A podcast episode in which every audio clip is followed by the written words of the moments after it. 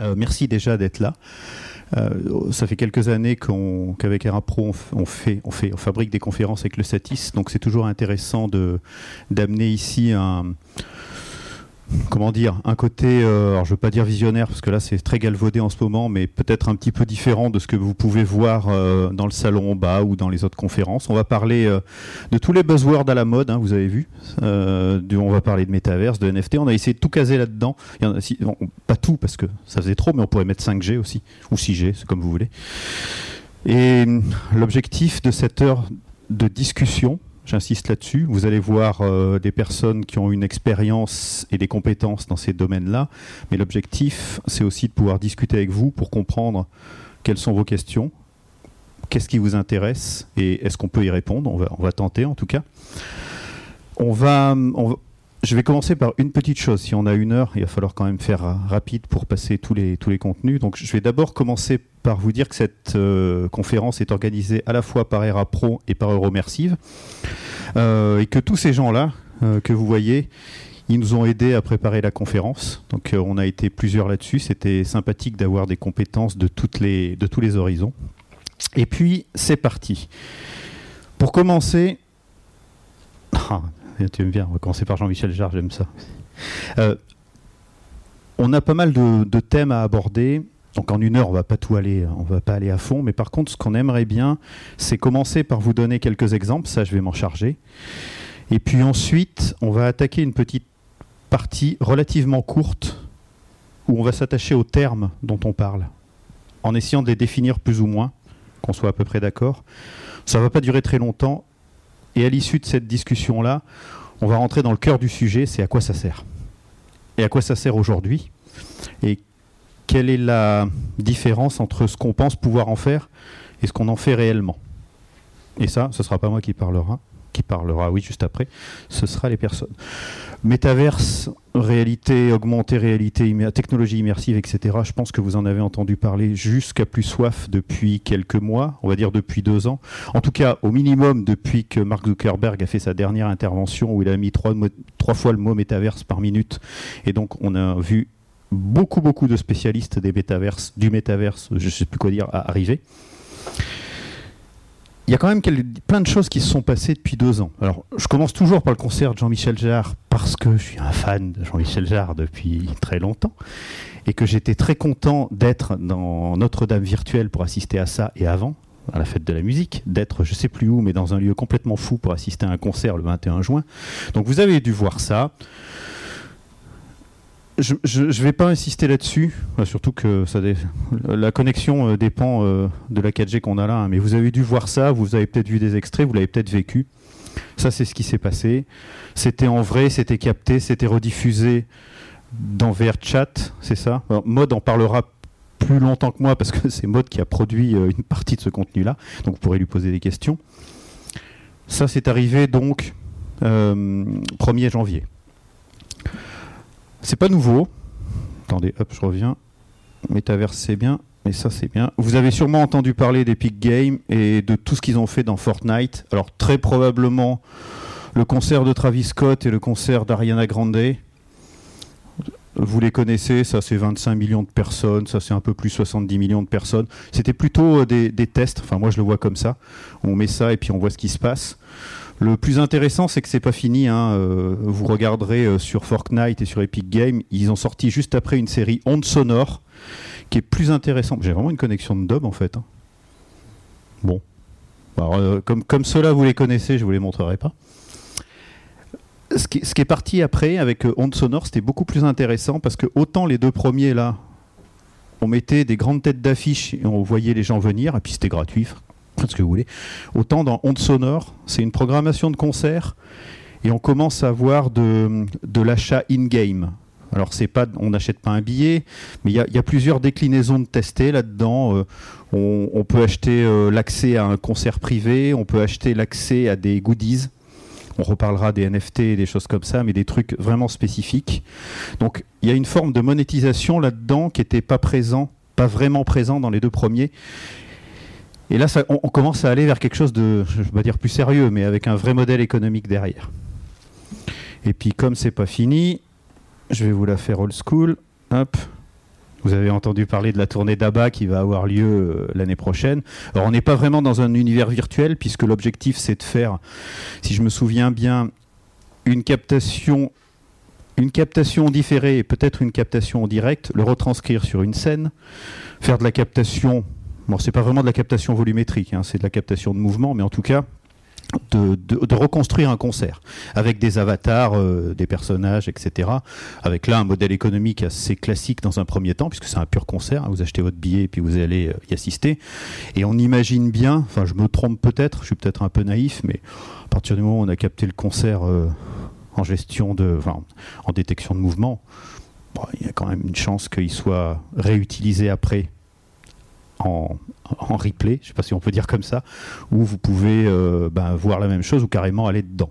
Donc il y, a, un modèle économique assez intéressant, pareil là, qui commence à se mettre en place. Alors, euh, je vais arrêter de parler de musique, hein, je te laisserai parler après euh, de, la partie, de la partie musique. Il y a quand même beaucoup de choses qui se sont faites dans les concerts et, et la partie musique. Mais il y a aussi des trucs super intéressants qui sont faits dans la partie plus classique. Là, c'est un documentaire qui a été tourné en particulier en partie dans le moteur euh, de euh, d'Ubisoft dont je me souviens jamais le nom, le, moteur du jeu vidéo Far Cry Primal en fait, qui a été utilisé pour recréer de, des séquences de documentaires, donc les Sapiens, euh, la vie à l'ère préhistorique, etc. On a euh, ça qui est encore plus vieux, vous l'avez peut-être vu, ça date de 2016, comme quoi il n'y a pas que des trucs tout jeunes. Parce que j'ai parlé du moteur d'Ubisoft, dans les grands moteurs, je suis, obligé de parler euh, de Unity. Et ça, c'est un film qui a été fait dans Unity euh, en 2016, qui a eu deux ou trois suites, je crois c'était l'idée de montrer qu'Unity pouvait servir à faire des films tout simplement avec un vrai réalisateur, un vrai producteur, etc.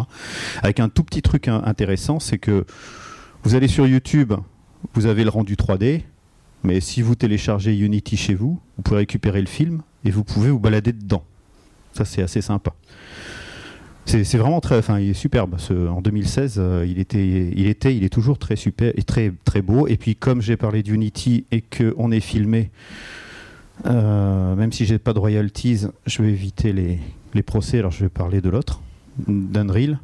Ah, ah, je vous l'ai pas dit, mais ça date de ce matin. Pour vous dire que le, que le marché est quand même assez, euh, assez actif en ce moment, Unity a racheté le studio de Peter Jackson. Hein. ça a été publié ce matin pour intégrer les effets spéciaux faits par ce studio dans le moteur temps réel. Donc euh, en gros, ça veut dire que les effets spéciaux dont on parle, qui étaient de la post-prod, passent en réel. Enfin, passeront. Il y aura un peu de futur quand même. Et puis ça, donc ça, ça a été fait euh, l'année dernière. C'est, ça a été fait par euh, Andrew Swanberg Hamilton. Ça a été fait avec Unreal Engine. C'est un peu le même principe que ce que vous avez vu avant. C'est un documentaire sur l'Australie. Allez le voir sur YouTube. Il est d'excellente qualité. Parce que là, avec la, connexion à deux balles, euh, vous, avez l'impression que c'est pixelisé, mais ça l'est pas. Ça, ça a été fait avec de la photogrammétrie d'un côté. Donc la personne est allée en Australie, a fait de la photogrammétrie, a tout mis dans le moteur euh, Unreal, et ça a fait un documentaire. Donc ça, rapidement, je ne vais pas vous en dire plus, ça vous donne un peu le... Ah non, c'est pas fini, ah, je voulais celui-là aussi le truc de VRChat. Je vous ai j'en ai rajouté, je voulais en faire court, mais j'ai rajouté des trucs.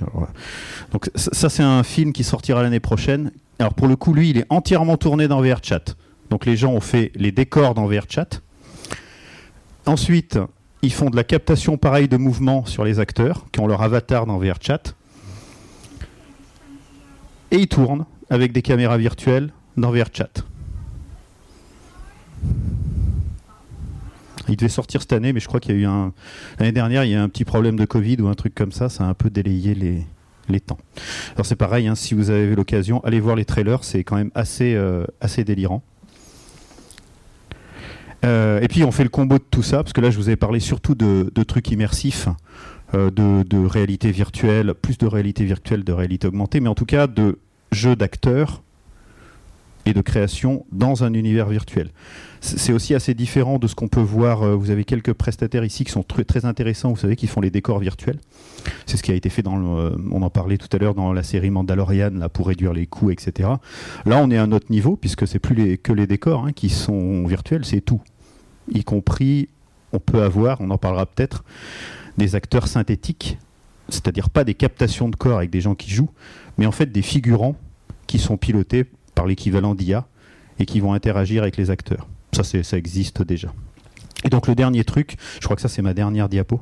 Je regarde juste, mais ouais, c'est bon. Et après, je vous embête plus.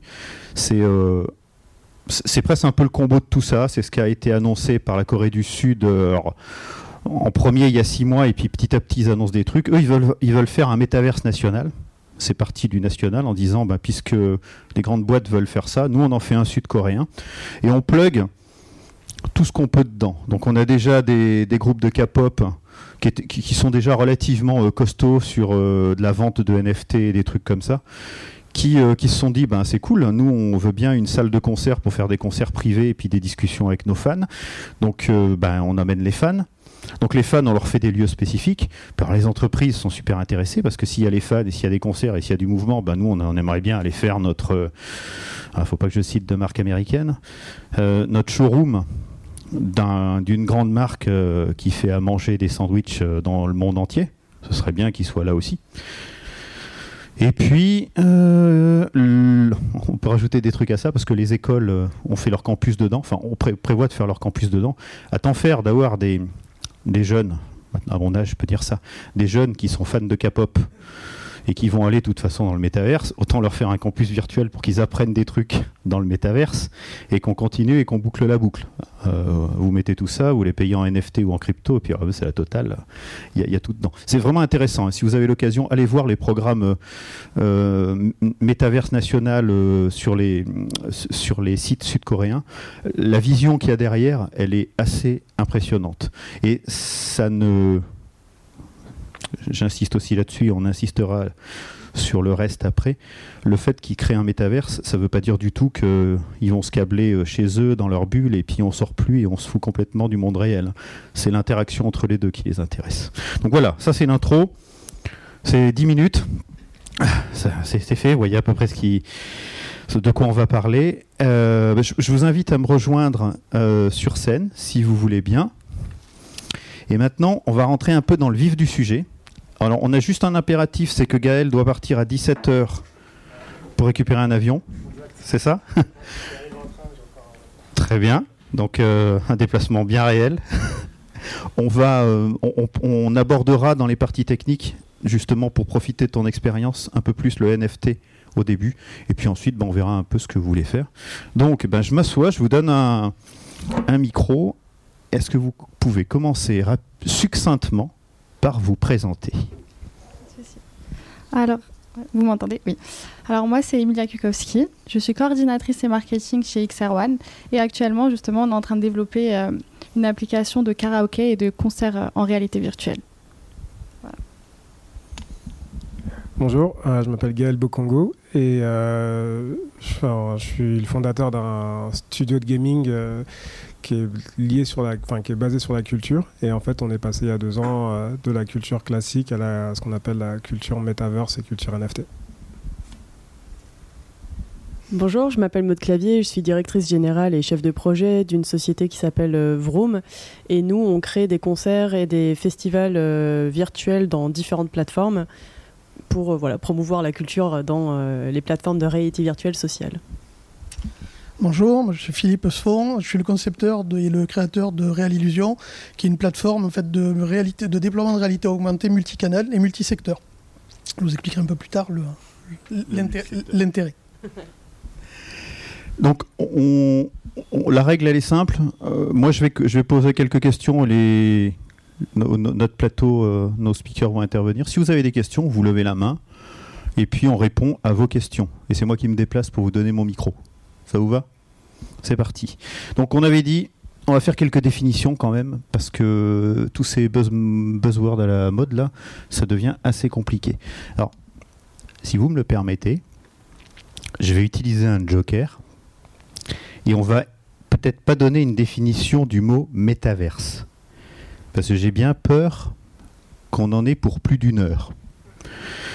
Donc, pour l'instant, vous avez vu des exemples. Si vous le voulez bien, plutôt que de donner une, définition de ce terme-là, on pourra revenir, hein, on va vous garder ce que vous avez vu en tête et puis on va aborder les, les caractéristiques du concept du métaverse au cours de toute la présentation. Et puis vers la fin, si vraiment vous, ne comprenez rien du tout à ce qu'on a dit, ben on revient et puis on essaye de trouver une définition ensemble. je, suis un peu petit bras là, mais euh, vu les discussions que j'ai eues avant, j'ai peur quand même de, de, rentrer dans ce truc-là. Donc, passons à la définition suivante. Un NFT, mais qu'est-ce que c'est? Gaël, dis-nous. Qu'est-ce que ça veut dire et qu'est-ce que c'est? C'est intéressant parce que, enfin, juste pour bien comprendre un peu euh, comment nous, on est arrivé à, à vouloir traiter dans, dans, dans, l'univers NFT, c'est que j'ai monté un studio de gaming, mais je ne suis absolument pas un joueur. Je n'ai jamais joué aux jeux vidéo. Et euh, en fait, à la base, je viens du trading. J'ai passé 11 ans, 11-12 ans dans le trading. Et je suis passé du trading à ce qu'on appelle la finance alternative. Donc tout ce qui était blockchain. Et, euh, j'ai voulu comprendre. Du coup, je suis reparti un an et demi aux États-Unis, enfin à Harvard, pour euh, vraiment être on point, comme on dit. Et de là, je me suis dit, bah, moi, j'adore la culture. Et malheureusement, je suis français, j'adore la culture. Et j'ai toujours l'impression que la culture, c'était un acteur économique dormant C'est un acteur économique qui, a, qui vit sur un peu euh, perf de subvention. C'est un peu comme ça que je l'appelle.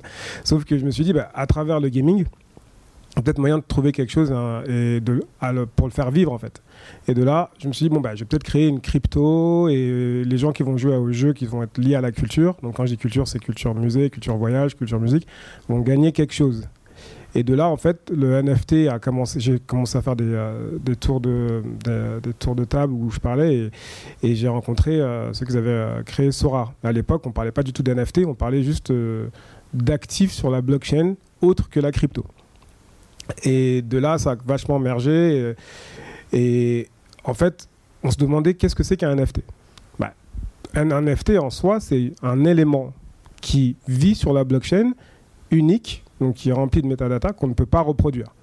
Et euh, à l'époque, on se disait, bah, ça peut être intéressant de donner à quelqu'un euh, cet élément rare, en fait. Donc, euh, la rareté d'un non-fungible token, comme ça s'appelle, donc un token non fungible, qu'on ne va pas pouvoir reproduire, peut être une forme d'unicité. donc, les gens qui vont l'avoir vont peut-être s'y retrouver, ils vont le garder pour eux. Et c'était un peu difficile à expliquer aux gens au début, mais je, suis arrivé à une définition très simple. Donc pour tous ceux qui ont déjà joué aux jeux vidéo, donc euh, moi je vous dis, j'ai jamais joué, mais euh, j'ai déjà vu, j'ai des, des, frères.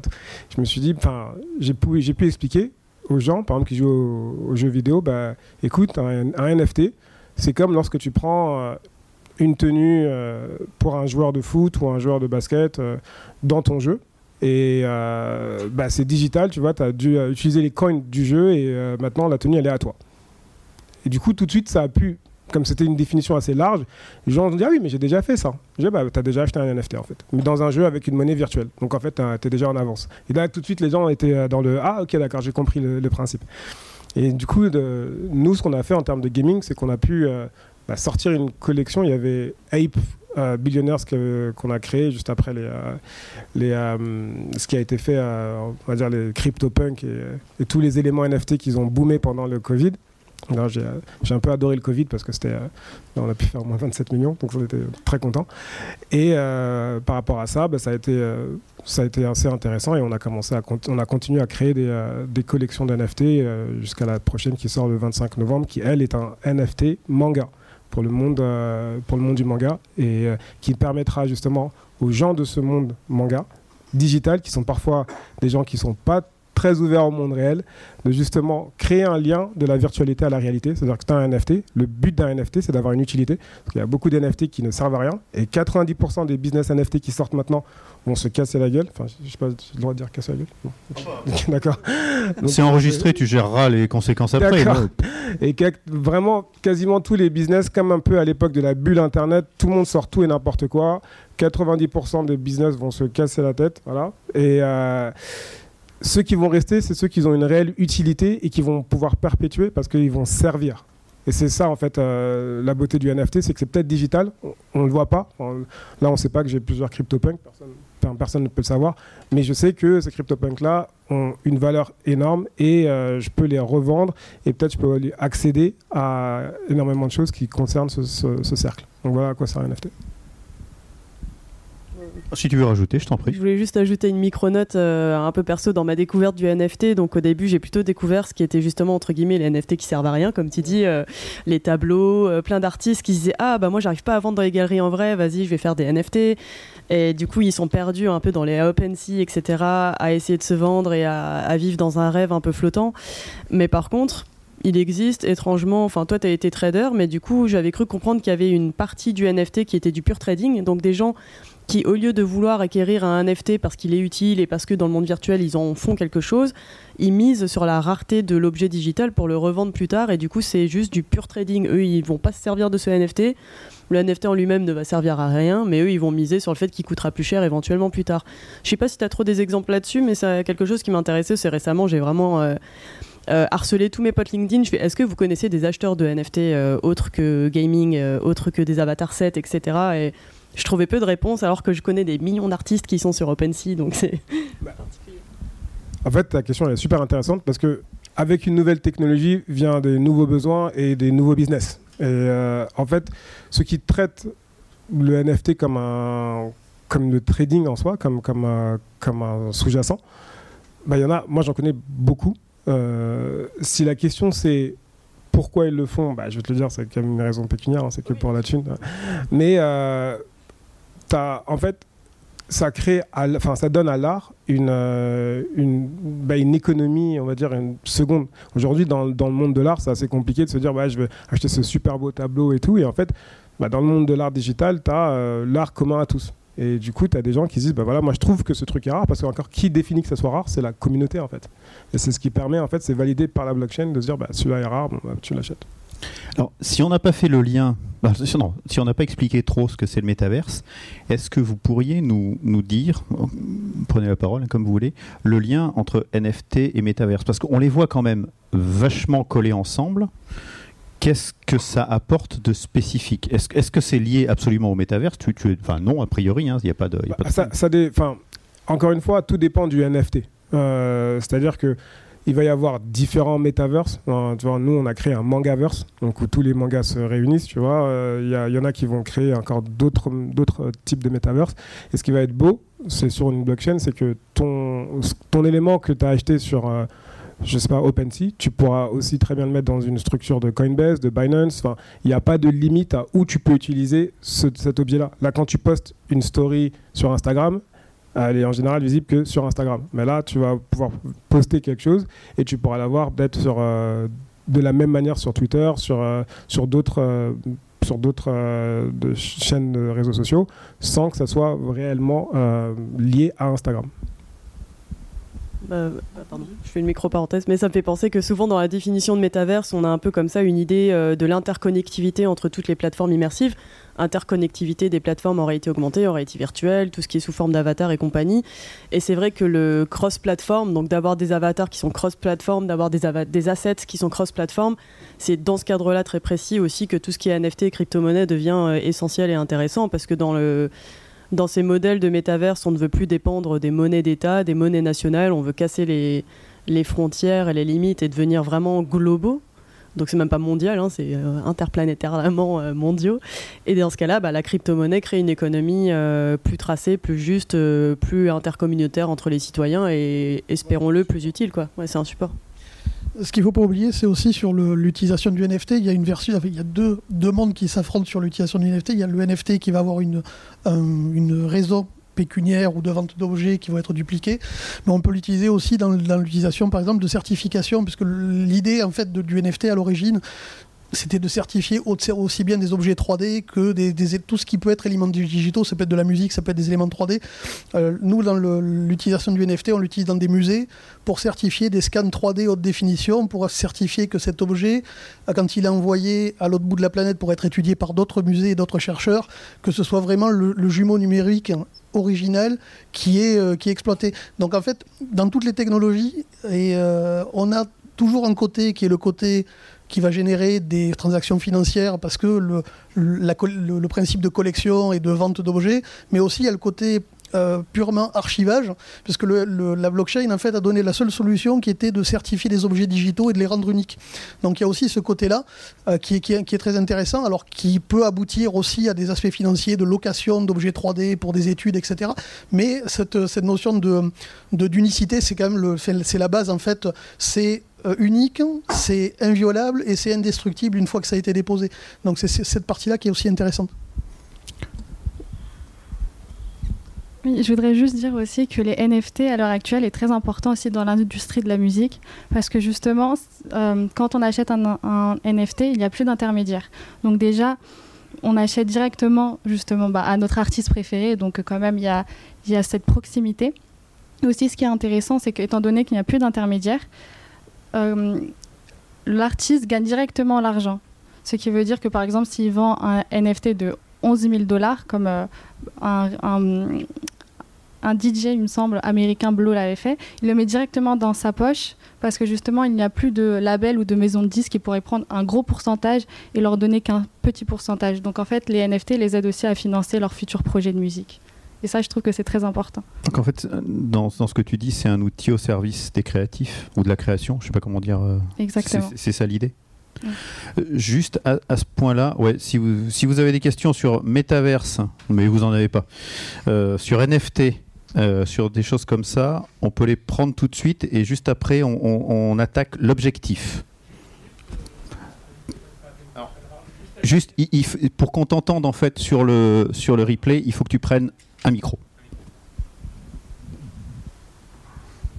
Je voulais juste rajouter sur la, notion de, NFT. Euh, à partir du moment où il y a des tiers, l'intérêt du NFT, c'est que dans le smart contract, ça va pour l'artiste, lorsqu'il y a revente de son bien numérique, il y a le smart contract qui va lui donner automatiquement les éléments de droit de suite, donc de toucher une partie de la somme de la transaction qui a été faite entre le marchand d'art et son client.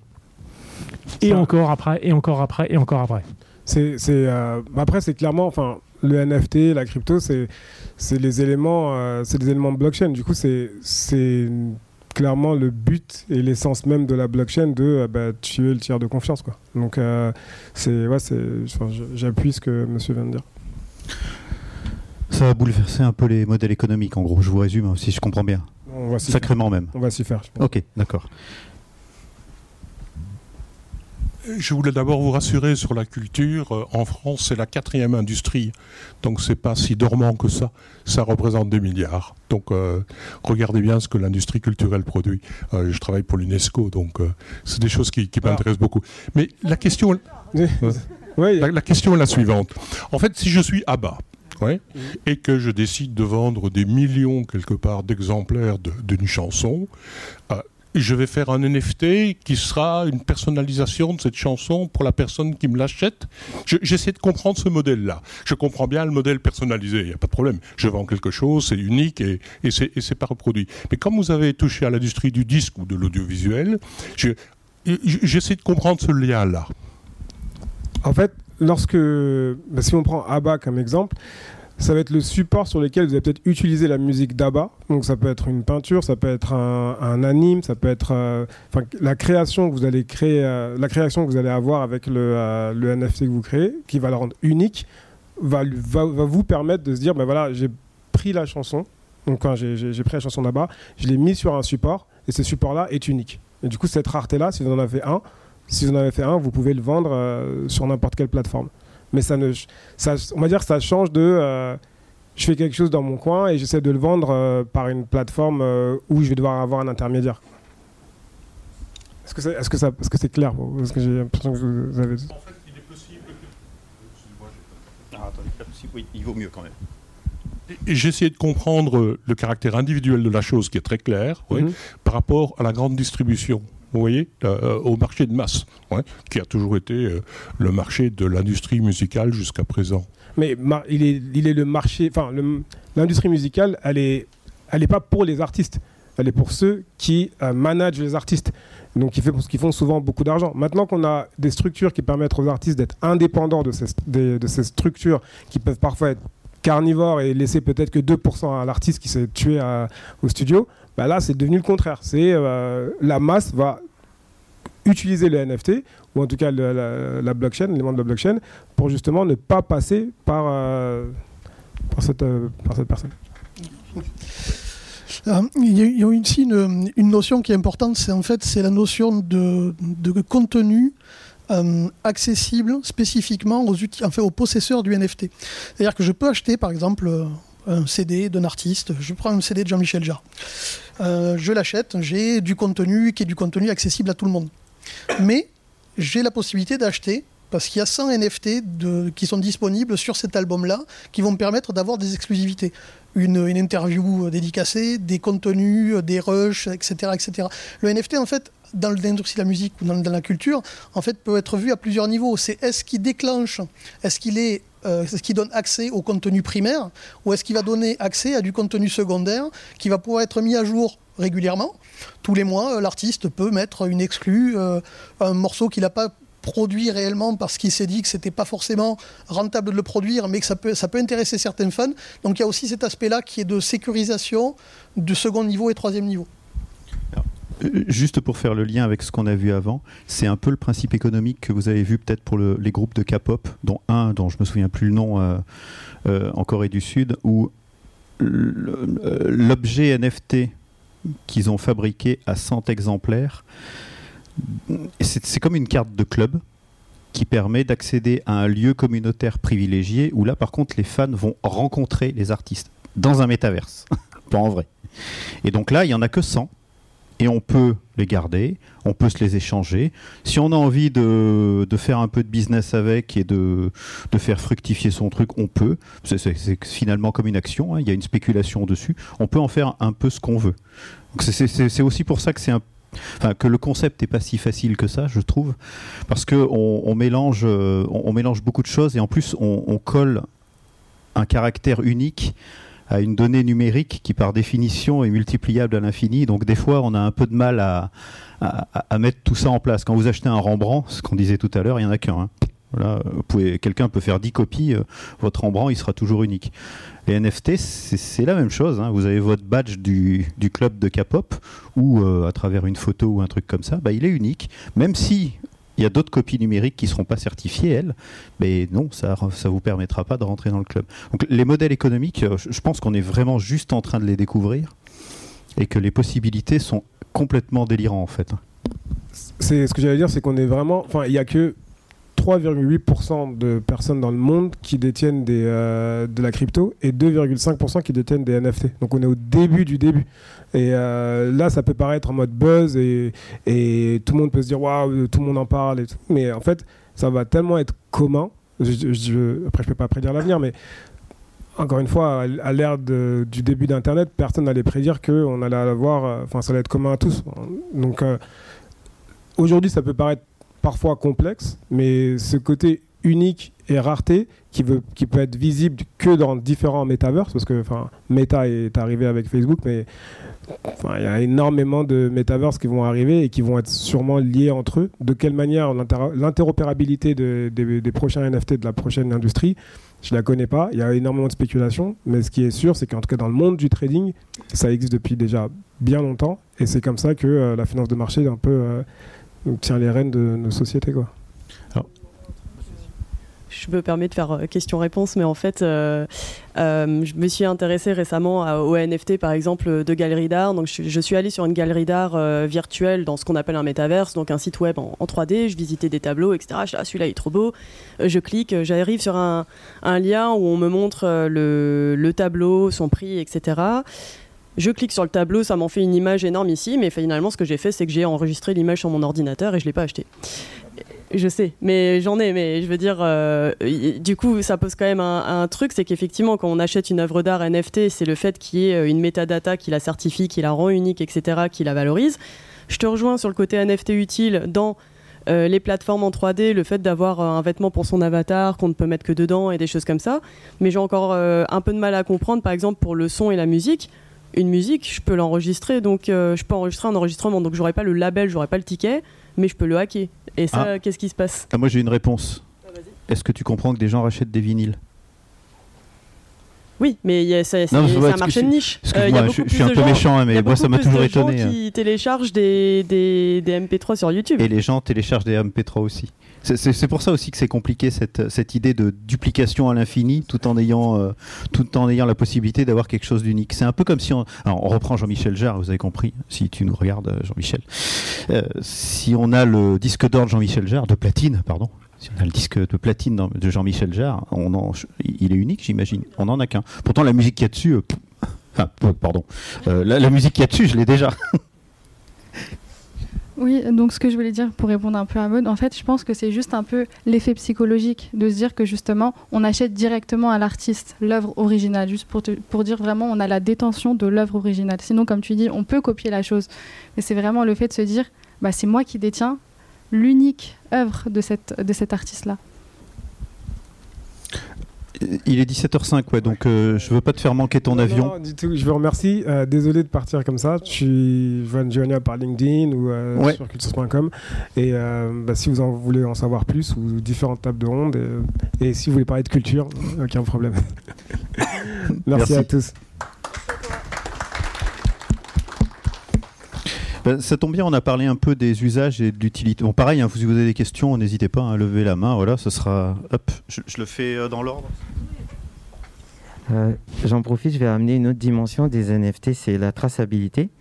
Et en fait, je vais poser une très grosse question parce que là, la question est très posée en ce moment par rapport au métaverse. C'est les données dans le métaverse parce que dans le NFT, il y a les wallets, donc c'est ça a l'air plutôt anonyme, mais lorsqu'on peut tracer donc euh, des, des- des éléments dans le métaverse où il y a des avatars, il y a donc des comptes derrière. Comment ça va se passer pour protéger toutes ces données? Parce que tout d'un coup, c'est des achats, c'est. Voilà. Vous pouvez rester là jusqu'à 20h. Ben, En, en gros, la problématique, c'est en fait, ça va dépendre qui est l'opérateur. C'est euh, parce que ben, tout ça- Imaginons une- un grand opérateur américain venant de changer de nom il n'y a pas longtemps. Voilà, en fait, la problématique, elle est déjà, elle est déjà au niveau de la législation, c'est que même pour un site internet, en fait, ça dépend de la législation où le site est vraiment hébergé. Donc, c'est déjà la base. Euh, et surtout, c'est que dans le métaverse, on va avoir des problèmes d'interopérabilité et de duplication de données entre différents serveurs qui vont être sur différentes, différents continents pour des problématiques d'accès, etc. Donc, en gros, la seule réponse à ça, c'est la politique de, privacy de l'opérateur. Euh, et de toute façon, euh, si on est sur, des, des, des applications et des produits qui sont déployés en France, normalement, ils sont censés être raccord avec le RGPD. Ça ne veut pas dire que de l'autre côté de l'Atlantique, s'il y a de la duplication de data, euh, elle ne soit pas exploitée d'une façon ou d'une autre. Et de toute façon, vous ne le saurez pas. Et, euh, et ça se saura que s'il y a une opération collective euh, ou une, une plainte collective qui va se faire à l'étranger, parce que des gens vont se rendre compte qu'ils vont, être, ils vont avoir des données qui sont plus ou moins louches, qui, ont été, qui ont été en fait corrélées et exploitées. C'est un peu le, cas de Facebook, euh, enfin de Meta maintenant, avec le, fait de supprimer la reconnaissance faciale automatique dans les algorithmes Facebook. Ils l'ont fait parce que ben, y avait des, des, des, procès, des procédures collectives qui étaient mises en place justement sur le fait de, on n'a pas forcément envie d'être automatiquement reconnu sur une sur une, image qu'on a partagée sur Facebook. Donc ça c'est un gros problème et ça, en fait n'y a pas vraiment de solution. Euh, L'anonymisation, en fait, l'opérateur qui déploie une techno ou une, déploie une solution est obligé de gérer l'anonymisation de ses données en fonction de, là où son siège social est positionné. Euh, donc, euh, et de, l'idée qu'il se fait de la, propriété intellectuelle et de l'idée qu'il se fait de la, de la, protection d'autrui. Donc, Bah, c'est un peu pour ça que l'Europe en ce moment écrit, euh, enfin fait beaucoup de think tanks sur les lois qu'il faudra appliquer au métaverse, etc. Et que moi je leur martèle, mais financer aussi des initiatives en parallèle. C'est si vous écrivez des lois pendant que tous les autres développent les plateformes sans loi, ça va pas marcher en fait. Oui, pour l'instant, les opérateurs européens qui sont en capacité de fabriquer une partie du métaverse, vous pouvez les compter sur les. J'allais dire sur les doigts d'une main, mais non, il n'y a pas besoin de doigts en fait. Donc ça simplifie beaucoup les choses. Donc après, bon, si on tombe sur le coup des lois euh, américaines, euh, faut pas s'étonner trop. Euh, Juste, je vais pas vous faire peur, mais vous savez que pour aller dans un métaverse tel, qu'on l'entend, hein, ce, qui est, ce qui est quand même bien, c'est d'avoir un casque de réalité virtuelle pour s'immerger.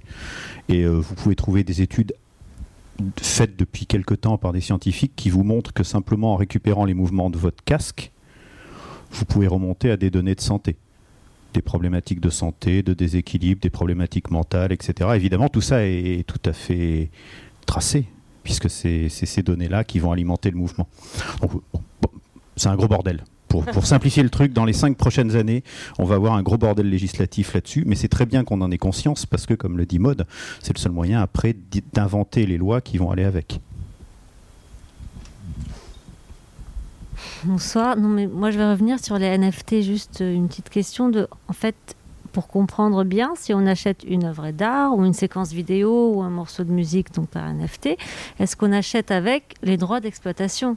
Parce que est-ce que moi si j'ai une séquence vidéo je pourrais euh, l'utiliser dans un film je pourrais euh, la projeter quelque part. Pareil pour la musique. Donc ou bien c'est il faut quand même demander euh, l'autorisation à l'artiste ou bien c'est lui qui garde le droit moral. Voilà en fait c'est un gros flou. Ça, en fait ça dépend ça dépend de comment a été déposé le, le NFT c'est-à-dire qu'en fait quand on dépose un NFT on peut lui attribuer en fait des tags on peut lui attribuer des contraintes on peut lui attribuer le, pourcentage de, de, droits de suite. En fait, c'est l'artiste qui va le définir quand il va déposer son smart contact. Donc, en fait, c'est des, choses qui sont des fois, il y a certains artistes qui, un peu comme les, licences dans le, dans le, domaine du, digital, hein. il y a des licences d'exploitation gratuites, des licences d'exploitation euh, qui sont payantes. Euh, ça encore, c'est relativement euh, bien géré à partir du moment où, quand on dépose un NFT, on le rattache en fait à une licence d'exploitation digitale puisque c'est un élément digital. Voilà, donc euh, il y a le, c'est les, les, les, les, systèmes de licence classiques. Mais je trouve la question très intéressante parce qu'on revient à l'idée de NFT utile. En ce moment, euh, comme on disait, 90% des NFT sur le marché sont inutiles. Et là, effectivement, euh, moi aussi qui suis dans l'audiovisuel, etc., comme nous tous, on se dira, bah, un bout de film ou une séquence, une musique, etc., qu'on peut réutiliser, où il y a un smart contract accompagné très bien ficelé, ce serait fantastique. oui, c'est ma conclusion. Mais ça n'existe pas. pas Alors, est-ce que vous savez pourquoi, par exemple, JR a choisi euh, Eni comme plateforme euh, Pourquoi Tarantino a choisi une autre plateforme Et euh, bah, je ne sais pas. Est-ce qu'il y a un branding des plateformes Je ne sais pas. Ou Tezos. Le premier artiste, j'ai pas bien entendu, vous avez dit? JR, par exemple, lance des NFT sur Eni. Tarantino, enfin, aussi va vendre des NFT. Vous avez une idée Et vous savez que Christie's va créer sa propre blockchain, ils me l'ont dit la semaine dernière. Et vous avez même des artistes qui créent leur propre, euh, leur propre plateforme de NFT. Alors, je, vais vous en annoncer une autre. DC Comics a lancé la sienne, rattachée à un autre Valette récemment, a fait une grosse opération pour lancer le, sa plateforme en offrant des NFT euh, gratuits euh, qui, qui, qui reprenaient tous les, tous les, les, les, les les personnages en fait de DC Comics, etc. Avec trois niveaux euh, de, NFT offerts, des normaux, des rares, des extrêmement rares. Pour l'instant, leur plateforme ne sert absolument à rien à part à stocker les NFT qu'ils nous ont donnés. Euh, l'idée derrière, c'est qu'en fait, ils vont développer tout un concept qui va être en fait de la, plutôt de principe de merchandising, comme sur des, goodies, etc. Et en fait, il va y avoir de la vente, euh, de, ces produits-là. chaque, chaque opérateur, au jour, au jour d'aujourd'hui, vous, vous allez sur OpenSea, vous prenez le module de création de plateforme dédiée, vous l'installez sur un serveur, vous pouvez monter votre propre, votre propre euh, euh, market de NFT. Euh, la problématique après, c'est derrière, c'est pas le fait de créer une plateforme de vente NFT qui pose souci, c'est tout ce qu'il y a derrière au niveau de la législation, au niveau de la problématique en fait d'entretien de, ces, de ces plateformes et de responsabilité aussi. C'est-à-dire que derrière, il faut, euh, en fait, il faut pas se dire, je vais créer mon, je vais mettre mon site, je vais mettre mes trois NFT dedans. Derrière, ben, il faut faire du marketing parce que sinon ils ne se vendront jamais. Déjà que sur OpenSea, qui est la, plus connue, maintenant euh, c'est, c'est, imbitable pour trouver quelque chose. Euh, donc après, on arrive justement à ces NFT utiles et en fait aux méthodes d'utilisation du NFT. Parce que si on revient sur la partie musique, en fait, là, les tout le monde en fait se pose la question comment certifier un morceau de musique en NFT. Ok, mais parce qu'en fait, on le voit sur la façon dont on consomme la musique aujourd'hui. C'est-à-dire qu'aujourd'hui, je veux un morceau de musique, je vais aller sur YouTube, je vais la télécharger, etc. Le NFT, dans l'absolu, est plutôt orienté dans le domaine de la musique pour être utilisé sur des applications dédiées qui vont permettre d'avoir accès à des contenus spécifiques par rapport à des groupes d'artistes ou à des labels. Et là, par contre, on a son intérêt. C'est-à-dire que si je rends unique un morceau parce que je l'ai acheté par l'intermédiaire d'un métaverse ou d'une application, et que moi j'ai accès à ce morceau parce que je suis, euh, je l'ai acheté, donc j'ai accès à, un concert virtuel que je vais pouvoir déployer en VR, en réalité augmentée dans mon salon, euh, sur ma jaquette de CD que j'ai acheté. C'est là en fait où tout l'intérêt de l'unicité du NFT au niveau de la musique arrive. Sur la vidéo, c'est un peu le même principe, c'est que effectivement, je vais euh, avec toutes les, toutes les plateformes de diffusion, type Netflix et autres, etc du contenu vidéo réexploitable, de faire des rushs et de faire des montages à partir de là, tout le monde peut le faire. Mais si on utilise du NFT et que ce NFT devient une clé d'accès privée, à ce moment-là, on trouve un intérêt. Et au niveau des valettes, parce que c'est vrai qu'on parle du NFT, mais on ne parle pas de comment en fait on justifie qu'ils sont à nous, etc. Tous les valettes, en fait, tous les portefeuilles de crypto, tous les portefeuilles en fait qui permettent de stocker du NFT, en fait, il y en a deux. Il y a deux types. Il y a ceux qui sont sur Internet. Euh, je vais en noter, en plusieurs, pour, mais il y a, on comprenne Trust, comprenne euh, les différentes plateformes qui sont en ligne. Il faut penser que ces plateformes en ligne, euh, il y a quand même un risque à les utiliser parce que la clé la clé en fait privée, elle est détenue par la plateforme.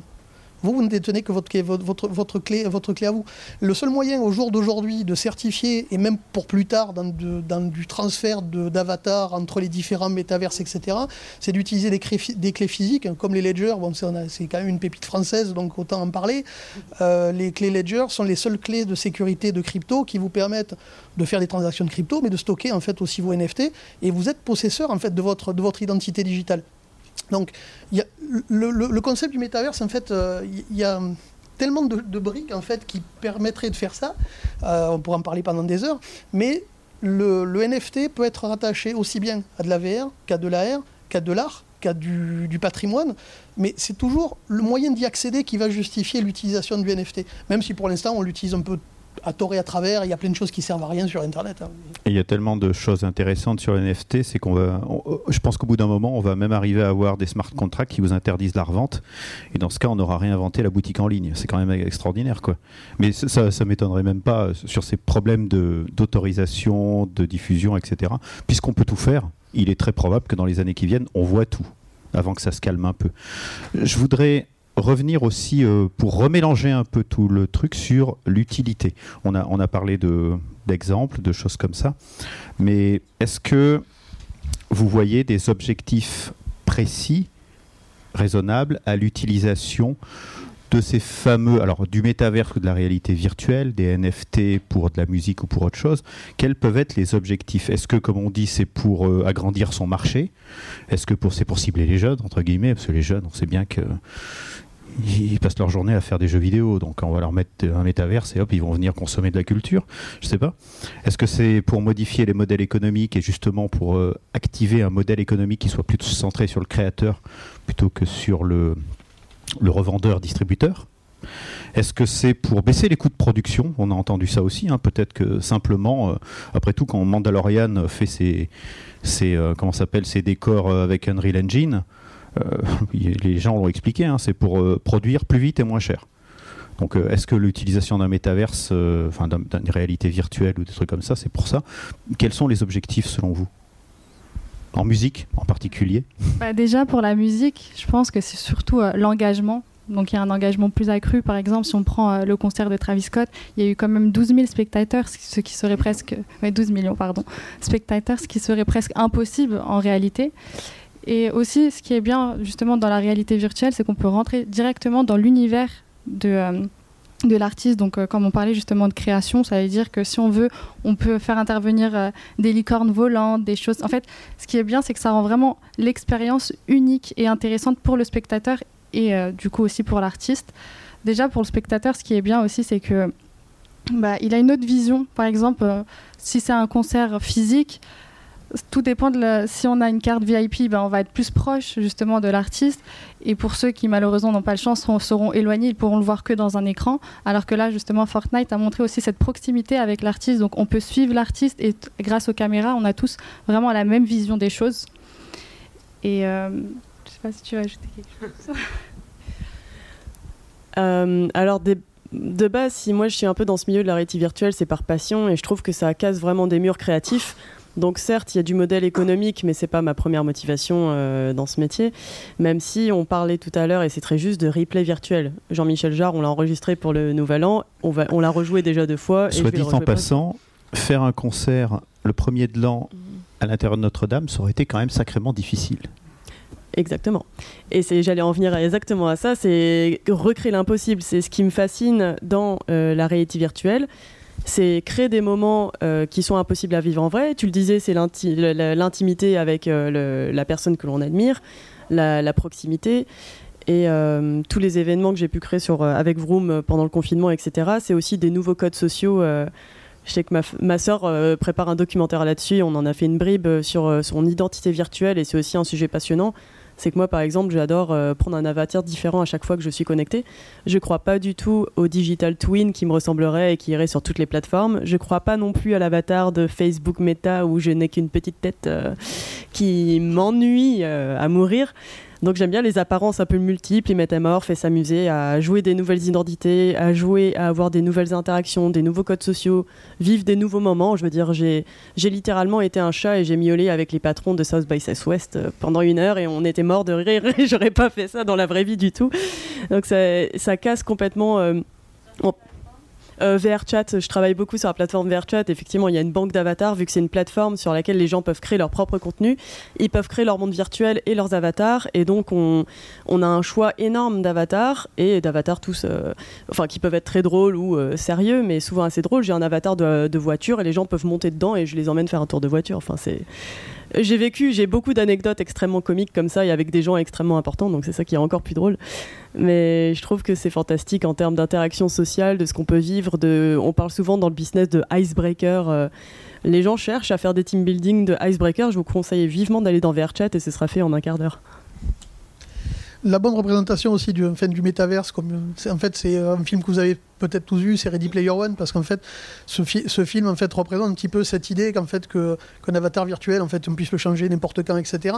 Mais quand on reprend ce film de façon globale, le NFT en fait est intégré dedans par l'histoire de la, des, en fait, des, monnaies virtuelles qui sont collectées en fait quand les, personnages sont détruits, etc. Dans, différents univers. Et ce principe en fait d'avoir des, univers différents avec des actions différentes et pour les utiliser à des moments différents, c'est vraiment la conception, la conception réelle du métaverse. En fait, c'est vraiment un, lieu où y a, on peut tout y faire et où tout le monde va dedans. Au jour d'aujourd'hui, le terme métaverse est tellement utilisé pour que chacun fasse le sien. Bientôt, il va falloir créer un moteur de recherche pour savoir dans lequel on va aller. Et c'est une grosse problématique parce que dans l'idée du métaverse, il y a deux types de métaverse. Il y a celui qui est entièrement occlusif, qui est l'équivalent de la, VR et en fait tout ce qu'on va faire en mode occlusif. Et il y a une autre méthode de métaverse qui est euh, la partie réalité augmentée, donc qui va s'appuyer sur l'environnement réel et afficher et rajouter du contenu euh, digital dans son environnement avec lequel on va pouvoir interagir. Et en fait, ces deux univers-là, malgré l'impression qu'ils donnent d'être complètement différents, en fait, au final, ils ont les mêmes codes. C'est-à-dire qu'on va interagir avec des objets digitaux et des objets réels. Et c'est ça qui est intéressant dans le, fait de on peut créer des, concerts en réalité virtuelle positionnés par GPS sur une place, mais on peut aussi cette expérience-là la mettre dans, un environnement qui est complètement euh, designé pour avoir une, ambiance et, un concept particulier. Et c'est ça qui est intéressant. Et le NFT, là au milieu, en fait, même s'il n'est pas appliqué au niveau de l'avatar de l'utilisateur, euh, l'intérêt qu'il a aussi, c'est qu'il va permettre d'être utilisé sur le transfert d'expérience entre les univers. Et c'est là où il y a des choses à créer justement, par exemple, sur, euh, sur, de, sur du musée, sur de l'art, etc., euh, c'est toujours le, la méthode d'accès qui est prédominante par rapport en fait à l'usage qu'on va en faire, euh, va en faire à l'intérieur. Et la base aussi, c'est que l'expérience soit intéressante. C'est-à-dire qu'il y a tellement d'expériences qui sont peu intéressantes en réalité virtuelle où on a l'impression en fait ça sert à rien. Quoi. Et c'est ça qui est intéressant, c'est c'est un lieu qui permet de casser les codes euh, de se transformer en voiture pour amener, euh, pour balader les gens, etc. Mais ça permet surtout de, se permettre des délires, comme sur le concert aussi, c'est de, de, mettre en valeur des objets patrimoniaux comme la, comme la, la, cathédrale Notre-Dame, en fait, et de se dire, on va pouvoir faire dessus des choses qu'on n'aurait vraiment même pas pu faire avec euh, un spécialiste du vidéo mapping, on n'aurait pas pu faire ce genre de choses. Donc c'est là où c'est intéressant. Alors j'ajoute juste un petit truc aussi très, très sympathique qui est peut-être assez différent de ce qu'on connaît avec les, fameux replays euh, et de la vidéo 2D, c'est que le, concert euh, de Jean-Michel Jarre à Notre-Dame, il a été enregistré. Il a été enregistré en réalité virtuelle. Ça veut dire qu'il est possible aujourd'hui d'aller avec vos copains le revivre, mais j'utilise bien ce mot euh, à dessein, pas le regarder, mais le revivre de l'intérieur. Et on peut imaginer ça. Enfin, on a vu avec Adam, euh, c'est aujourd'hui possible de revivre un film de l'intérieur. si vous avez, euh, si, vous pouvez installer Unreal Engine, je crois, sur votre sur votre ordi. Bon, il faut que l'ordi soit un peu costaud parce que sinon il va. C'est Unity, Adam. non, c'est oui, pardon, c'est Unity. Installer Unity. je, je suis pas développeur, ça se voit. Et récupérer, on peut récupérer les sources d'Adam et donc, vous pouvez le jouer, arrêter le film, vous balader dedans, Je crois qu'on peut même maintenant le, connecter avec un casque VR et, être carrément à l'intérieur pour, être dans le film. Alors c'est- ça change un peu la donne. Alors après, on parlera du rôle du réalisateur et du cadreur là-dedans, parce que les pauvres, ils sont allés se pendre, hein, mais c'est, euh, un Eh ben autre non, sujet. figure-toi qu'ils sont pas du tout allés se pendre. Et on va venir aux Je suis compétences. réalisatrice virtuelle, euh, bordel. Alors, ju- juste avant d'a- d'a- d'attaquer ça, est-ce que vous avez des questions à ce niveau-là? Est-ce que ça vous paraît clair? Pour l'instant? Ouais. Ah, ah, ah, bonne question. Est-ce que les métaverses communiquent entre eux? Déjà, dire les métaverses, techniquement, euh, ça commence mal, parce qu'il est censé y en avoir qu'un. Non, mais effectivement, aujourd'hui, c'est une tannée parce que, euh, par exemple, bah, de mon point de vue, qui fait l'organisation événementielle, culturelle, etc., sur des plateformes de réalité virtuelle sociale, qu'on appelle métaverse par abus de langage, mais que j'appellerai pas comme ça, eh ben, chaque plateforme a ses propres codes et ses propres façons de fonctionner, et il n'y a pas de portail d'une plateforme à une autre. J'en rêve. Je serais ravi qu'il y ait des portails de Altspace à VRChat, à Roblox. Mais aucun système ne fonctionne de la même manière. Et aujourd'hui, ils veulent pas créer de portail en plus parce qu'ils sont concurrents. C'est un peu comme à l'ère du smartphone où euh, il y avait euh, 30 opérateurs, puis au bout d'un moment, il y en a plus que deux. Enfin, c'est un peu le même type de guerre dans lequel Facebook se lance avec un gros coup de pied, mais je pense qu'ils vont se faire. euh, pour être. euh, Enfin, bon, je- après, je veux pas. alors, je vais donner le bon côté des choses, c'est qu'il y a des groupes de normalisation internationaux qui travaillent là-dessus. Le W3C, le Chronos Group, les trucs comme ça. Et de l'autre côté, bon, je vous rappelle quand même que Internet a quelques années, et jusqu'à preuve du contraire, votre profil Facebook vous sert pas euh, spécialement pour aller chez Google. Enfin bon, il y a des zones fermées euh, dans, l'Internet aujourd'hui. Vous pouvez bien aller d'un site à l'autre. Ça ne veut pas dire que vous pouvez transporter vos données d'un site à l'autre. Donc bon, le métaverse, euh, on va dire que dans les 20 prochaines années, on le verra peut-être arriver. hein. Mais je suis optimiste. Je voudrais conclure justement, alors c'est presque toutes les conférences qu'on fait au Satis, on les conclut comme ça, parce que c'est bien d'en parler, on voit plein de trucs euh, à faire, mais pour faire ça, il faut des compétences. Donc, est-ce que les compétences s'acquièrent facilement? Est-ce qu'on passe facilement de la vidéo à euh, productrice et réalisatrice VR Quid des compétences et comment augmenter en compétences? Alors c'est une question un peu large sur laquelle je pourrais parler longtemps, mais je vais essayer d'être brève. Euh, 10 minutes. Entre autres, sur le concert de Jean-Michel Jarre, on a amené des gens qui sont dans son équipe en réel à travailler avec nous sur le virtuel. Je vais prendre l'exemple de son light designer. Donc le Yvan Morandini a fait toutes les lumières sur son logiciel habituel. Et nous, avec nos équipes de graphistes et de développeurs, on a déporté ça. On a trouvé des workflows entre son logiciel de scénographie et Unity sur lequel on travaille donc pour euh, faire des mondes VRChat. Et on a réussi à recréer son travail de lumière dans euh, Unity, sachant qu'on lui a donné aussi des contraintes euh, de poids. Enfin voilà, on, a partagé avec lui certaines contraintes. Donc d'un côté, on a des compétences purement euh, spectacle vivant, audiovisuel, qui viennent dans euh, la réalité virtuelle, mais par le pont d'intermédiaires comme nous. On a des compétences dans tout ce qui est graphisme pour la création de mondes et développeur pour voilà, le, code de ces mondes-là. Ça, ça peut être autodidacte ou en école, il y, a- pas mal de choses à faire. Et pour revenir un peu sur ce que tu disais sur la réalisation, euh, pour Jean-Michel Jarre, j'étais non seulement productrice de toute la partie virtuelle, mais aussi réalisatrice vidéo pour le broadcasting. Donc on a implanté des caméras dans le monde virtuel par Unity. Donc il y avait plusieurs caméras euh, euh, que j'ai conçues avec les équipes. Je ah, bah, cette caméra tourne autour de la scène, ça c'est un drone qui va sur Jean-Michel, c'est ci. Et j'avais deux avatars qui avaient des caméras main sur lesquelles j'avais fait des réglages, donc gros plan, euh, grâce à un outil d'un développeur japonais, merci à lui. Sans lui, j'aurais pas pu faire des si beaux plans. Et avant le concert, j'ai fait un espèce de pré-séquençage euh, storyboardé que Jean-Michel Jarre a approuvé. Ce, ces musiques avaient un timing euh, bien précis sur lequel on avait mis les effets 3D, etc. Et le jour J, le découpage du broadcast était euh, quasiment euh, prédécoupé et c'est les performances de Jean-Michel Jarre qui étaient live. Donc on dirait que c'est du live on tape. Mais toute la prépa, la réalisation, ça a été hyper ambitieux. En plus, comme en VR, l'avatar ne transmet pas toute l'énergie de la personne réelle. Et j'ai j'ai vraiment réalisé ça comme un clip, de sorte que ce soit très dynamique, euh, que les gens s'ennuient pas en le regardant, mais qu'ils aient quand même envie de de voir la version virtuelle parce que les précédents broadcasts que j'avais vus, il n'y avait pas autant d'outils et du coup c'était super ennuyeux. Il y avait juste un plan large de ce qui se passait en virtuel et ça, ça donne pas envie d'y aller. Donc il y a plein de compétences. euh. Oui, oui, alors il y, y a les deux options. En fait, les caméras que j'avais mis euh, dans Unity, j'avais des, des contrôles clavier pour les activer. Donc comme une régie multicam live. Et euh, les avatars qui ont des caméras à main, bon, c'est des caméras transparentes, hein. toutes ces caméras sont transparentes, donc on peut être 10 cadreurs si on veut. Euh, même mon avatar de cadreur était transparent. Et euh, du coup, ça se passe comme une régie live, effectivement. Il y a un ordinateur par, par point de vue. Et donc voilà, on active avec les claviers les, différentes, les différents angles, le, le caméraman main. C'est une vraie logistique. Et l'avantage, c'est que vous pouvez avoir autant de caméras que vous voulez. Là, le prix de la caméra est pas important. Enfin, oui. Euh, j'avais 15 caméras en tout, donc c'est quand même très ambitieux pour ce type de projet, mais j'en avais pas 35 non plus, sinon j'aurais eu mal au pouce. Enfin, je veux dire, euh, faut pas abuser non plus. même question pour la musique. Est-ce que c'est facile d'avoir des professionnels du secteur de la musique qui vont ben, se débrouiller avec tout ça, quoi? Est-ce que vous les amenez, vous pouvez, vous, les aidez vous à rentrer dans ce dans ce monde?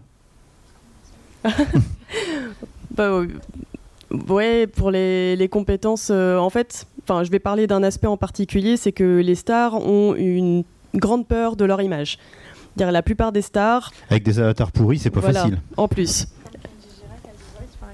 Ouais, voilà. Euh, euh, donc par exemple Jean-Michel Jarre, lui, il a toujours été à pointe de la technologie, il est à fond. voilà, c'était pas le plus difficile à convaincre. Mais là, récemment, j'ai travaillé avec euh, Yael Naïm pour le Téléthon et elle, elle n'a pas voulu être avatarisée. Du coup, on l'a filmé sur fond vert et on va l'intégrer dans un monde virtuel. Donc, selon la star à laquelle on a affaire, on utilise des technologies différentes.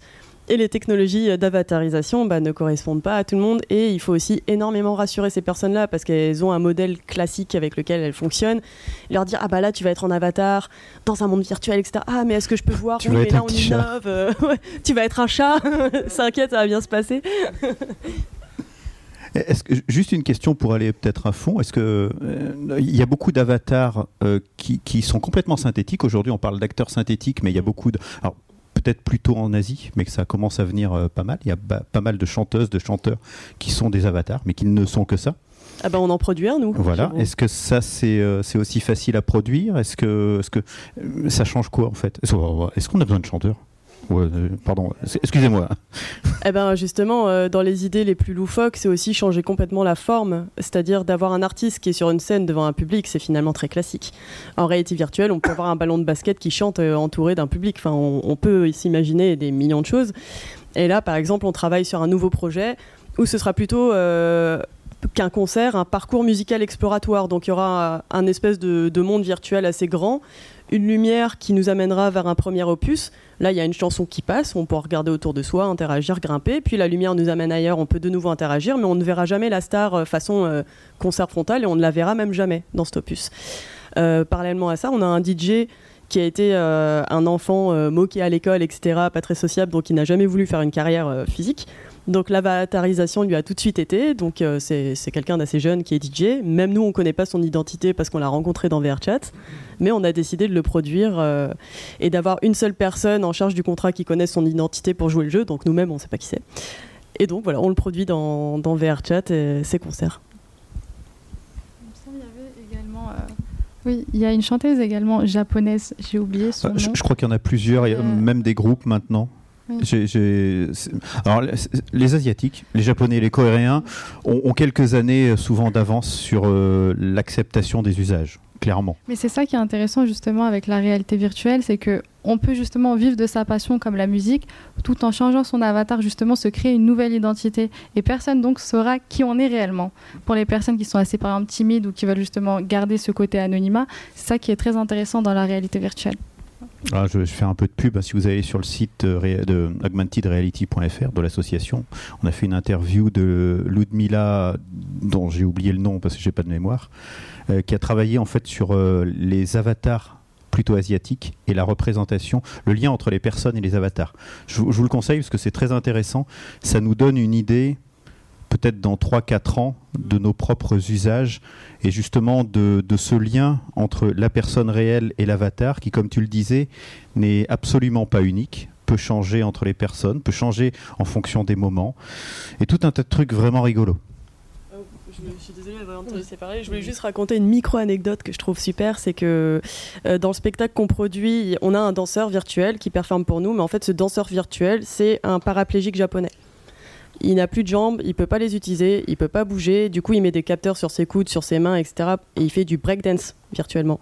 Et il trouve ça super, euh, il adore sa nouvelle vie et sa nouvelle carrière. Et du coup, pour ce genre de raison, je me lève le matin et je fais mon job. C'est vraiment. Après, il y a un autre, il y a un autre aspect aussi, c'est euh, donc il y a l'avatar virtuel. On n'en a pas parlé. On n'a pas parlé de tout. Voilà. Il y a l'avatar virtuel, mais il y a le vrai avatar du vrai chanteur ou du vrai artiste ou du vrai sportif. Euh, vous avez dû en voir passer quelques-uns sur. euh, alors, c'est un exemple qui était ceux qui sont aux États-Unis sur les euh, sur une marque de burger que je ne citerai pas. Il y a eu un rappeur qui a été capté dans une technologie qui s'appelle la captation volumétrique. C'est de la vidéo volumétrique. La vidéo volumétrique, c'est c'est un petit peu une espèce de mélange entre de la photogrammétrie bâtiment et, euh, et de la production audiovisuelle. Comment ça fonctionne? C'est un studio fond vert à 360 degrés avec euh, entre 100 et 250 caméras, des capteurs infrarouges qui vont être euh, alignés et qui permettent derrière en fait de capter en temps réel et de diffuser en temps réel ce qui est capté dans le studio. Euh, nous on l'utilise en réalité augmentée parce en profite, on, on l'annonce aujourd'hui en fait nos technologies intègrent la technologie 4D View et permet de diffuser de la réalité augmentée en temps réel à partir de ce qui est capté dans le studio. Euh, cette techno-là, l'avantage, c'est que on a vraiment la vraie personne qui est là. Donc ça, on l'utilise sur du patrimoine, sur de la, de la, de la présentation en fait d'avatars historiques, euh, de la reconstitution historique. Ça peut être sur des sportifs, euh, dans le domaine du sport et du coaching. En fait, c'est quelque chose qui commence à être exploité aussi. Gros avantage, c'est qu'on a vraiment qui est capté, c'est-à-dire que ce soit les mouvements, que ce soit les vêtements, que ce soit les attitudes, et c'est surtout, ça peut être utilisé dans la transmission en fait des gestes techniques aussi. Donc c'est euh, une technologie qui en plus qui permet d'être optimisée en fonction des besoins, c'est-à-dire que à partir des algos de compression, on peut aussi bien générer des modèles qui vont être exploités en VR, qui vont être exploités en réalité augmentée, euh, qui vont être exploités sur des supports. Alors vous en aurez tout à l'heure sur des supports de com euh, où vous avez les personnages qui vont bouger dessus et le positionner en environnement réel. Donc c'est une, une méthode, euh, c'est une, nouvelle méthode de captation qui peut être très intéressante pour dans différents, dans différents domaines. Alors, im- imaginez ça, c'est un peu ce qu'on a dit tout à l'heure. Donc, captation volumétrique. Vous captez une scène de film, de série. Vous mettez un casque et bah, vous allez dedans. Vous voyez la scène en direct, l'action en direct. Vous êtes dedans en fait. Vous participez pas encore, mais vous êtes vraiment dedans.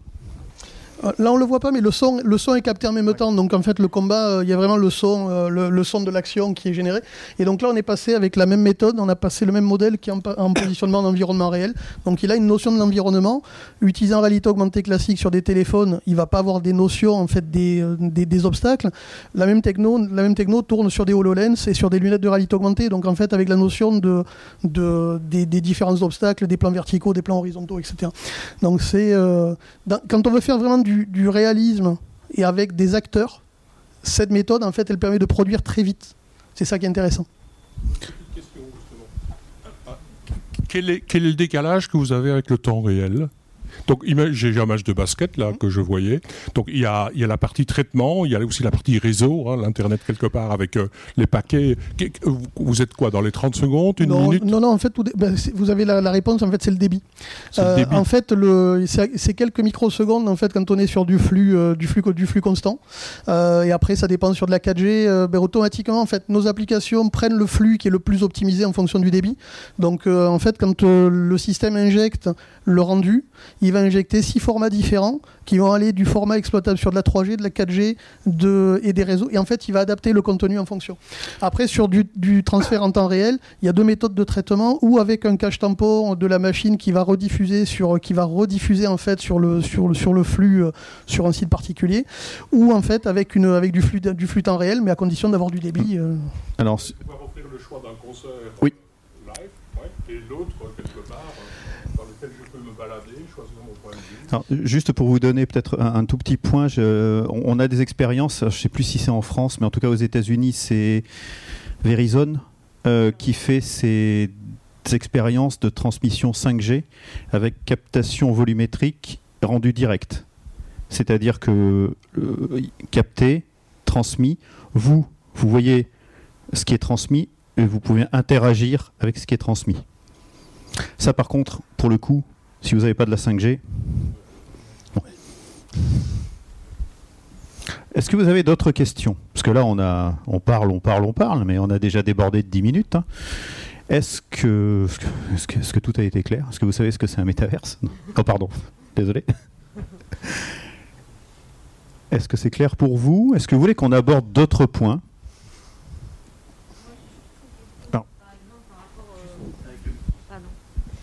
Par exemple, euh, par rapport au concert de Jean-Michel Jarre, c'est qui qui vous commande euh, le concert en fait En termes de production, c'est la plateforme ou euh, est-ce que c'est un concert payant? Comment ça se passe? Comment on monétise alors le concert de Jean-Michel Jarre, c'était une configuration particulière. C'est lui qui en a eu l'initiative et qui a été convaincre la mairie de Paris. Donc c'est la mairie de Paris et l'UNESCO qui ont parrainé le concert. Et euh, c'était un concert gratuit pour le Nouvel An parce que chaque Nouvel An, la ville de Paris et la France plus généralement fait un événement national euh, marquant. Mais comme on était en plein confinement, on ne pouvait pas faire de vidéo mapping sur l'Arc de Triomphe. Enfin, il y a plein de projets qui sont tombés à l'eau. Et donc le projet de Jean-Michel Jarre a été retenu pour être le projet qui allait être diffusé sur toutes les chaînes télé au moment du Nouvel An pour représenter la France. Et là, il a été clairement, bah, nous, on a, on a établi un budget, il, il a été soumis et la mairie de Paris nous a 100% soutenus. Pour l'instant, il est gratuit quand on continue de le diffuser en festival. Mais évidemment, un jour, je pense qu'il sera possible qu'on le, rediffuse de manière payante. Pour l'instant, il n'y a pas encore de système de ticketing dans la plateforme virtuelle, donc il faudra passer par une plateforme de ticketing externe type Eventbrite, trouver des tours de passe-passe avec euh, il faut rejoindre tel, hôte virtuel, etc., pour privatiser un peu la chose. Mais voilà, c'est un work in progress. Oh, je ne me fais pas de soucis sur le système de ticketing hein, qui va arriver très vite sur ces plateformes. Juste une petite parenthèse au niveau des, univers différents, parce qu'on a fait qu'on a parlé beaucoup de VR et de réalité augmentée au sens large. Juste une parenthèse sur les univers de la réalité augmentée. En fait, il y a plusieurs univers dans la réalité augmentée. Euh, vous avez tout ce qui peut être diffusé à partir d'une détection d'images, tout ce que vous pouvez prendre en photo, tout ce que vous pouvez voir. Ça peut permettre de diffuser du contenu digital. Mais il y a trois autres univers de réalité augmentée qui sont souvent interconnectables avec la, avec la VR. C'est je vais scanner une pièce, ou un lieu, et c'est ce lieu qui va devenir objet de détection et qui va permettre d'afficher du contenu en réalité augmentée ou afficher des, hologrammes, etc. Il y a la possibilité aussi de scanner un objet donc euh, c'est la vidéo qui est là. Euh, en fait, c'est un moulage qui a été scanné et les objets 3D ont été euh, repositionnés. en fait, c'est l'objet 3D qui sert de détection. Et après, il y a le mode collaboratif. Et le mode collaboratif est fait est souvent rattaché un petit peu à ce qui est fait sur de la VR. Alors, effectivement, la réalité augmentée a moins de fonctionnalités de mode collaboratif au jour d'aujourd'hui que la VR. mais les lunettes de réalité augmentée, enfin les, pro, les, différents modèles de lunettes de réalité augmentée qui arrivent, vont faire que ce, ce manque en fait de, d'interconnectivité entre les utilisateurs va se réduire de plus en plus. Est-ce que vous mélangez les techniques et par exemple, est-ce que vous allez utiliser le LIDAR? Bien sûr. Alors, je ne suis pas rentré dans la partie bâtiment, mais en fait, euh, Illusion est le, seul outil du marché qui permet de faire aussi bien du marketing sur du papier que de déployer des bâtiments en taille réelle sur des, des parcelles euh, pour des opérateurs comme Action Logement, comme, euh, le groupe 3F, etc. Donc, c'est un outil qui permet de, de commencer par un bout, et de pouvoir faire évoluer l'expérience avec. Euh, tout à l'heure, on parlait justement du fait de, des applications et des systèmes qui sont souvent euh, propriétaires et qui sont euh, qui sont qui permettent pas en fait d'avoir des expériences globales. Real Illusion a été conçu pour être un, outil qui serve d'outil unique, quel que soit le métier et quel que soit le besoin de, niveau de, puissance de réalité augmentée. il est basé sur un moteur 3D, ce qui, est, ce, qui ce qui permet en fait de pouvoir aussi bien euh, faire des petites expériences, des supports de com, mais aussi euh, de jouer en environnement réel, d'intégrer des technologies comme 4D View euh, et beaucoup d'autres choses. Si c'est bon pour vous, je voudrais, Emilia, est-ce que tu peux nous conclure la session par un truc qui, qui est important, c'est l'utilisateur final. Quand les gens utilisent ta solution. Donc il faut bien se, il faut bien se remettre en tête. Hein. Ils ont un casque, ils ont un micro, ils sont en train de chanter sur scène euh, We Are the Champion avec Freddie Mercury. Qu'est-ce qui se passe? Comment ils voient ça? C'est quoi les réactions? Bah, je pense qu'ils sont tous impressionnés parce que justement on a organisé des concours un peu aussi euh, pour voir euh, ce qu'ils pensaient de notre application donc musique et je bah, toutes les réactions étaient à peu près les mêmes. C'est qu'ils étaient étonnés de vraiment se sentir sur scène. Parce que justement, on veut vraiment donner cette expérience de scène, donc même un, un artiste pardon, lambda. Et euh, voilà, en fait, c'est vraiment on découvre où on monte sur scène. Ah, je vous conseille de regarder des vidéos aussi euh, des, gens qui chantent sur euh, musique. C'est assez impressionnant. C'est hyper drôle. Et puis pour rajouter, je connais bien les fondateurs de musique, et tu le disais tout à l'heure, souvent les personnes sont frileuses avant l'expérience. Elles voient le casque, elles voient le dispositif, et se oh là là, je vais chanter dans un casque devant des gens. Et une fois qu'elles l'ont fait, elles sont émerveillées. Donc c'est vrai qu'il y a toujours ce côté-là et ça marche pour tout ce qui est virtuel. C'est le côté. Je me rappelle sur la valve virtuelle où c'est surtout dur de leur enlever les micros après. C'est ça qui est marrant, c'est qu'il y a beaucoup de personnes au début, on les voit tout timides et finalement ils rentrent vraiment dans le jeu de je suis une star. On les voit même danser et c'est ça vraiment, qui... c'est ça qu'on a envie de donner envie justement aux gens. Ah oui, le making-of de musique à la valve virtuelle, il vaut la chandelle. Promis, il n'est pas vendu en NFT. Non, pas encore. Mais je, vais, peut-être lancer ma propre, mon propre système de NFT finalement parce que je vois que ça peut servir. En tout cas, merci à tous pour, votre, euh, pour vos attentions. Et puis, si vous avez des questions, je vous en prie, venez discuter avec, euh, avec les speakers. C'est vrai, vous avez un quart d'heure. Alors prenez les cartes de visite. merci beaucoup.